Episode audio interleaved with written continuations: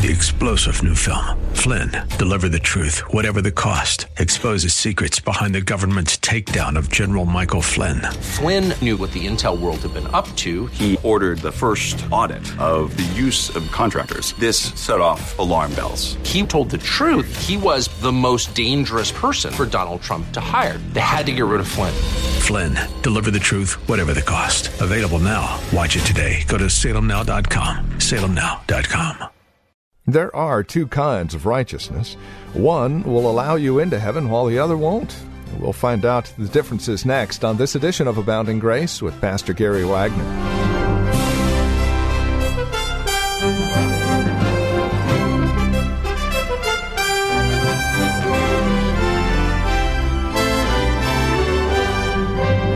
Greetings and welcome to today's broadcast of Abounding Grace from Reformed Heritage Church in San Jose. Pastor Gary Wagner returns us to Luke chapter 5 today, verses 27 through 32. We're looking at the righteousness of the Pharisees, and indeed it is a righteousness that's prevalent today in our own society. It's a self righteousness. It is a thinking and a thought process that says, I can get to heaven by my own good works, my own good deeds. Well, Jesus has something to say about all of that. We'll find out what that is today. Here's Pastor Gary Wagner now with this edition of Abounding Grace. Notice what he says in verse 30. They ask him why he is eating with tax collectors and sinners, and Jesus answers and says to them, It is not those who are well that need a physician, but those who are sick. I have not come to call the righteous, but sinners to repentance. Now, here Jesus is using two adjectives for the sake of argument right out of the Pharisees' own vocabulary. He is referring to the righteous and to the sinners as they saw them. Now, Jesus didn't make up this proverb about the doctor, he read it from Jewish literature. It is not those who are well that need a physician, but those who are sick.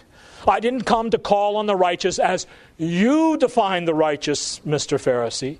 I came to call on sinners as I define sinners to repentance. Now, what did he mean by this proverb? Remember, he quoted it to justify his presence at this party with the outcast. And this little proverb is absolutely irrefutable. It causes the Pharisees to become dumb. He simply means it would be ridiculous and evil for a doctor to stay away from his patients who are sick and in need of his attention and his care. What if you were in a hospital with a serious disease and you needed your doctor? Let's say you were on the verge of death, and your doctor says, you know, I've something better to do today than to take care of the sick, so simply take a couple of aspirin, get some sleep if you can, and I'll see you in the morning. Is that the mark of a good physician? Have you, have you seen the famous Norman Rockwell painting of the doctor bent over and weary and worn out, standing by the bed of a little child who is desperately sick? What does this picture historically capture that we identify with doctors? Compassion. You want a doctor who is concerned with his patients. That you know he has a concern for you and that he has a good bedside manner. You don't want a doctor who has little or no care for your health. And that is what Jesus is saying here. It's not those who are well that need a physician, but those who are sick. It would be evil for a doctor to stay away from his patients when they need him, like the Pharisees did. And he's applying this to himself. He's saying, I am the divine human Savior on a mission from God, and the mission to which God has assigned me is that I visit the world and seek and save the Jews who are lost. Now, how can I seek and save those who are lost unless I am with them, unless I come to where they are and identify with their needs? if it is evil for a doctor to stay away from his patients when he needs him, how much more infinitely evil it is for me, the divine human Savior, to stay away from the very people I have come to seek and to save. Just as a doctor is a physician of the body, he says, I am the physician of the entirety of men's lives. I've come to bring a real cure. I've come to be a doctor of men's souls and hearts and lives and futures and cultures. He's applying this proverb to himself. I am the doctor that loves my patients, and I have come to cure them. Now, if you think that's just a nice little proverb by a rabbi, turn to Exodus 15 26. And the Lord Jesus said, and, and the Lord said, If thou wilt diligently hearken to the voice of the Lord thy God, and will do that which is right in his sight, and will give ear to his commandments and keep all of his statutes, I will put none of these diseases upon you which I brought upon the Egyptians. For I am the Lord that healeth thee. I, Jehovah, in human flesh, am your doctor. The Lord Jesus Christ is saying, in effect, just as it is evil for a doctor to mistreat or ignore his patients, it is even more heinous a crime for me, the Son of God, who is called to seek and to save those who are sick and lost, to mistreat or to ignore them. I must associate with sinners to heal them. I didn't come to call the righteous, I came to call sinners to myself. Of all the various verses in the Bible, I don't know of any that is more comforting to me than these. Do you know that sinners who come to Jesus, recognizing their condition, willing to admit that they are not the righteous people they sometimes pretend to be, recognizing that only the Lord Jesus Christ can heal them, have every single reason in the world to believe that Jesus will heal them, and no reason whatsoever to believe he will not. Now, if you're here today and think yourself to be righteous like the Pharisees, then you have too high an estimation of yourself, my friend. And Jesus will not do a thing for you because, as he says, he did not come to call the righteous but sinners. Now, understand, he was using the Pharisees' meaning of the word righteous here for the moment. Because Jesus doesn't think anyone is righteous. Don't think that Jesus is saying some of you are righteous Pharisees and you're okay and there's nothing you have to do to worry about, Mr. Pharisees. You're okay. I'm okay. Everything's okay. I didn't, I didn't come to save you, Mr. Pharisee. You've already taken care. You've already been taken care of because you are a righteous person already. Of course, that's not what he's saying. Let me read to you a couple of verses real quick. Luke 11. You'll see Jesus doesn't think anyone is righteous. He's just using the Pharisaical use of the word to shatter their own position. This is brilliance. Luke 11:13. If you then, being evil, know how to give good gifts. He's talking to these Pharisees again and he says, There's no one that's good. None is good save one, that is God. No one is good. So you see, Jesus isn't saying here that he believes some people are righteous and some people aren't. He's just using their words for the moment, for the sake of his argument, taking into account their own estimation of themselves. And then he says, Okay, you think you're righteous? Well, I didn't come to heal you then. I didn't come to save or call the righteous to repentance. I came to cure the, and heal the sick, the outcast, and the sinner.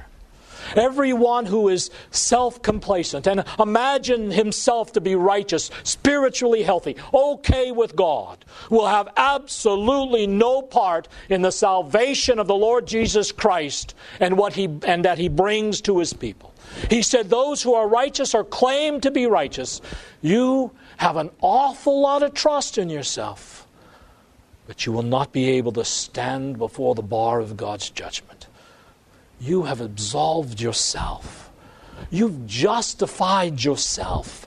You've declared yourself not guilty, but God has done no such thing.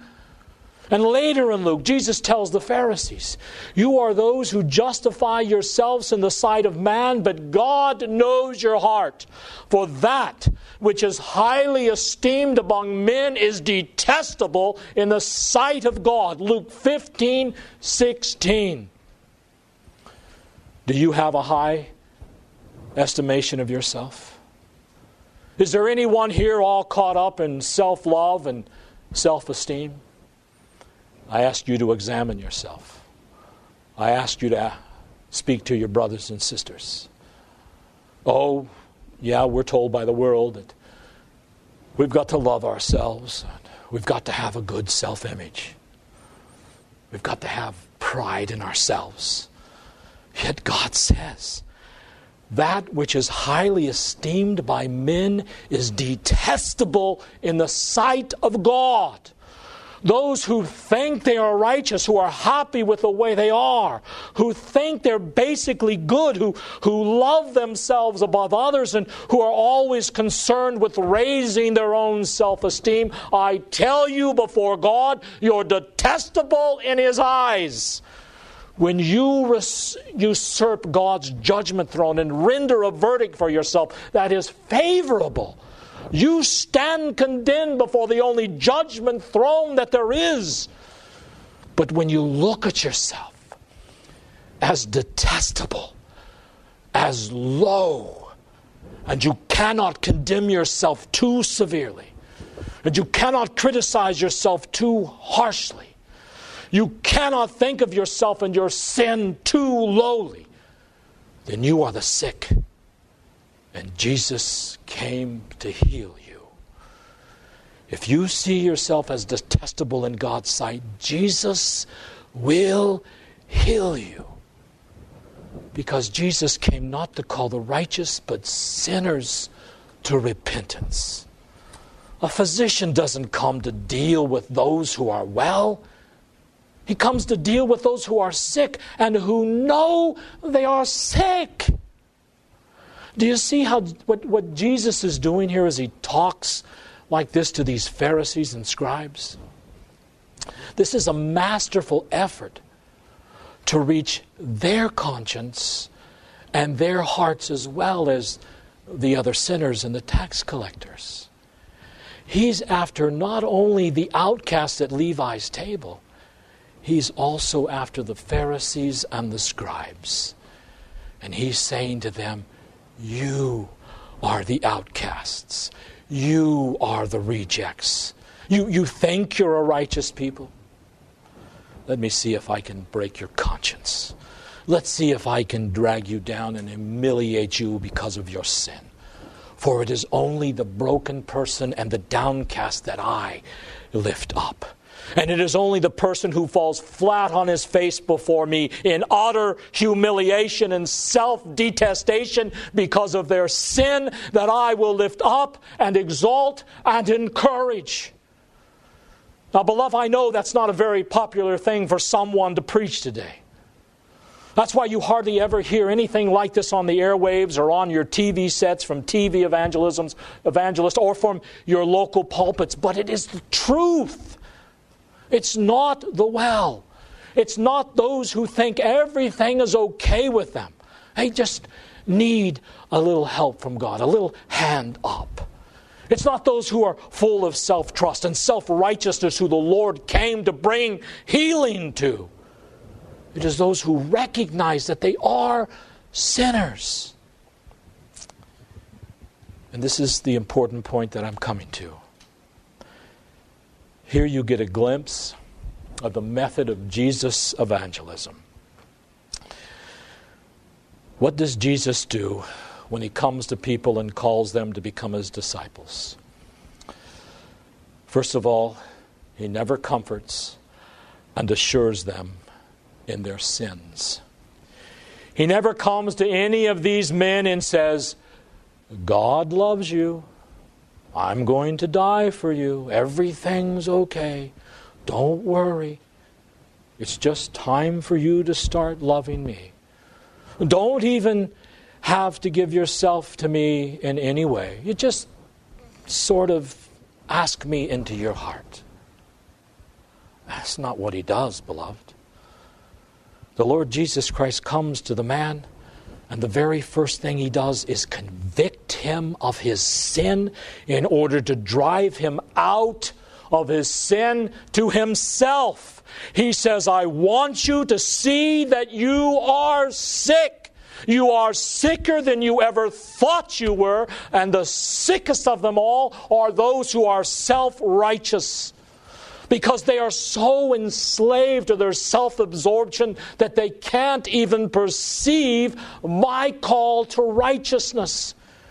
And as long as these Pharisees or anyone like them believe in salvation by human worth and human merit and human conformity to law with a sense of self confidence and self righteousness, they are going to be hardened to any call of repentance and therefore they shall never be healed.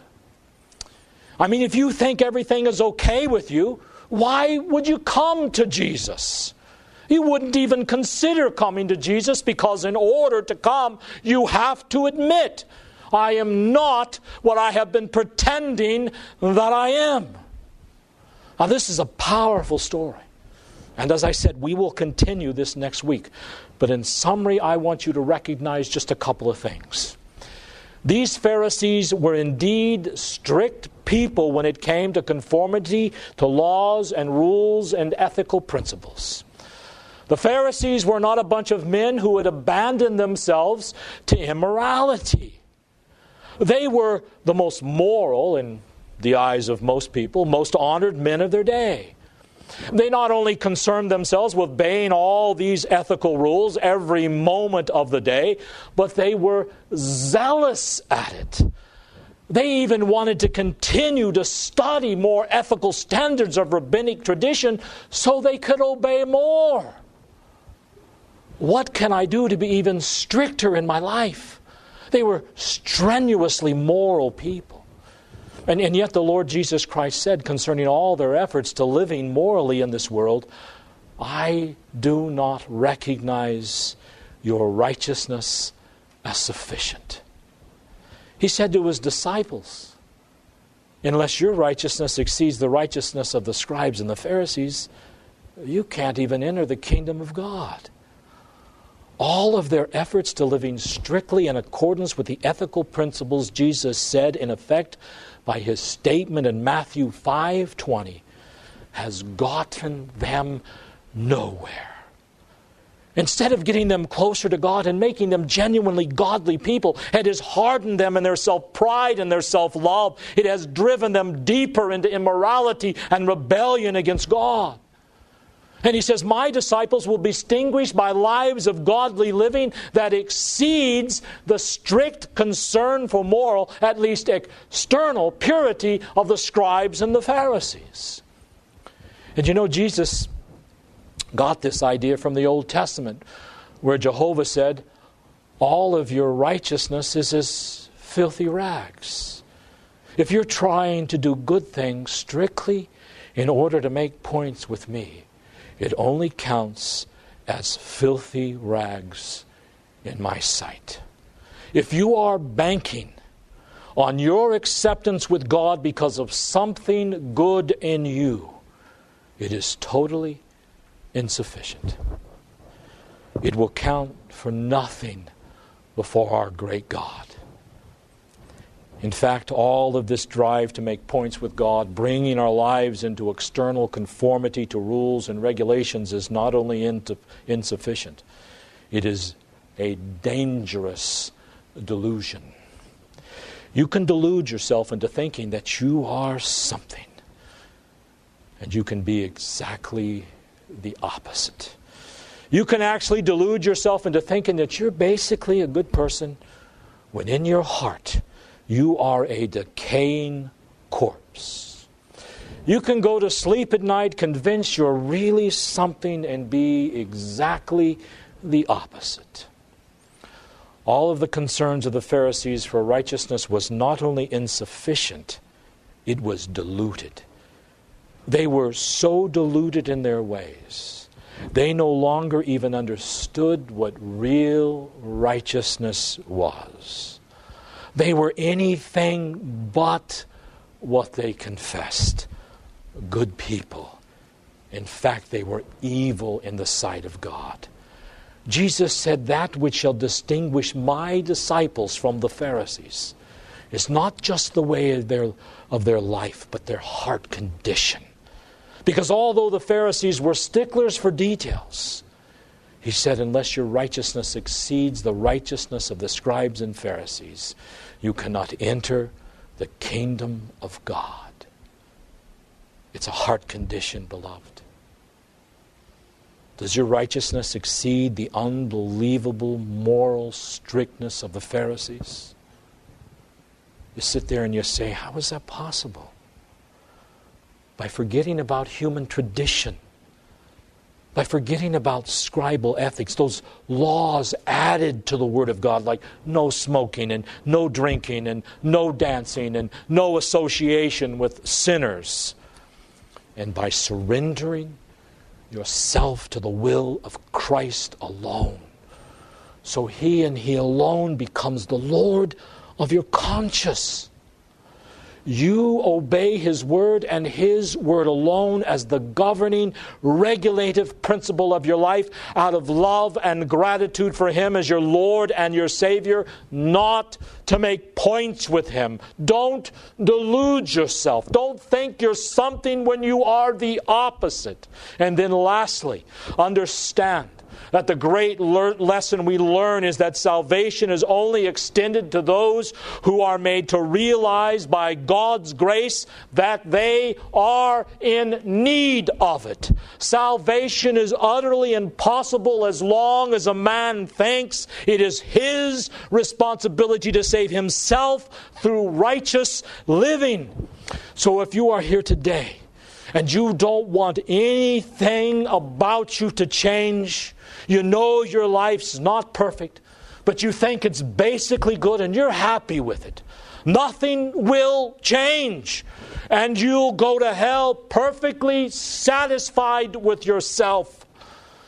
But if you're here today and you detest yourself because of your despicable sinfulness, and you are broken because of it, and you recognize, I am not righteous, I am a sinner, I am not well, I am sick, then the Lord Jesus Christ will heal you and He will make you whole, changing everything about your wretched life.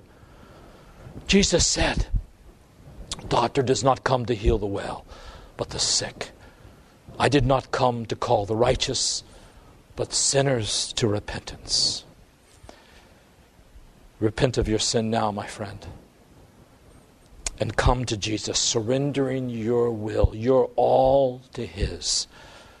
And He will, He will transform your entire life. He, he will set you free from your sin. He will purify you and He will make you whole. He will cure you of your diseased heart. And for an eternity, He will protect you from the spiritual diseases that are always threatening. And that'll bring us to the end of our time today here on Abounding Grace with our teacher and pastor Gary Wagner from Reformed Heritage Church in San Jose. Thank you for joining us today. It's our hope and prayer that we've been able to encourage you in Christ and stimulate your walk in Him. To address questions, comments, prayer requests, or concerns, please call or write to us. We'd love to talk with you. 408 866 5607 is our phone number 408 866 5607. You're also welcome to visit our website. Drop us an email when you do, reformedheritage.org. Real simple, reformedheritage.org. A lot of information there about who we are. We would invite you again to stop by, reformedheritage.org. Or if you're writing to us, the address is PMB, Post Mailbox 402, and the address is 1484 Pollard Road, Los Gatos, California 95032. That address can be found on our website, reformedheritage.org, or again, simply call 408 866 5607. Copies of today's program are just $5. Mention today's date and we'll get a CD out to you. And please remember that we are listener supported which means when you link arms with us financially, we're able to continue the ministry here on this station. It's a great way to study God's Word together, isn't it? And we'd love to continue to do so. Would you prayerfully consider how God might be leading you to partner with us? We'd love to hear from you. Again, won't you call 408 866 5607 or reformedheritage.org. Sunday services, by the way, if you'd like to join us, are 2 in the afternoon. We're located at Lone Hill Church 5055 Lone Hill Road in Los Gatos. Directions can be found at our website, reformedheritage.org. Again, Sunday services are at 2 p.m. Further information can be found again at reformedheritage.org or by calling 408 866 5607.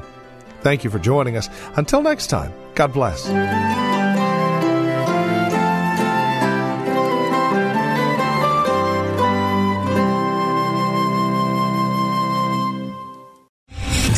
Star general Michael J. Flynn, head of the Pentagon Intelligence Agency, knew all the government's dirty secrets. He was one of the most respected generals in the military. Flynn knew what the intel world had been up to, he understood its funding. He ordered the first audit of the use of contractors. This set off alarm bells.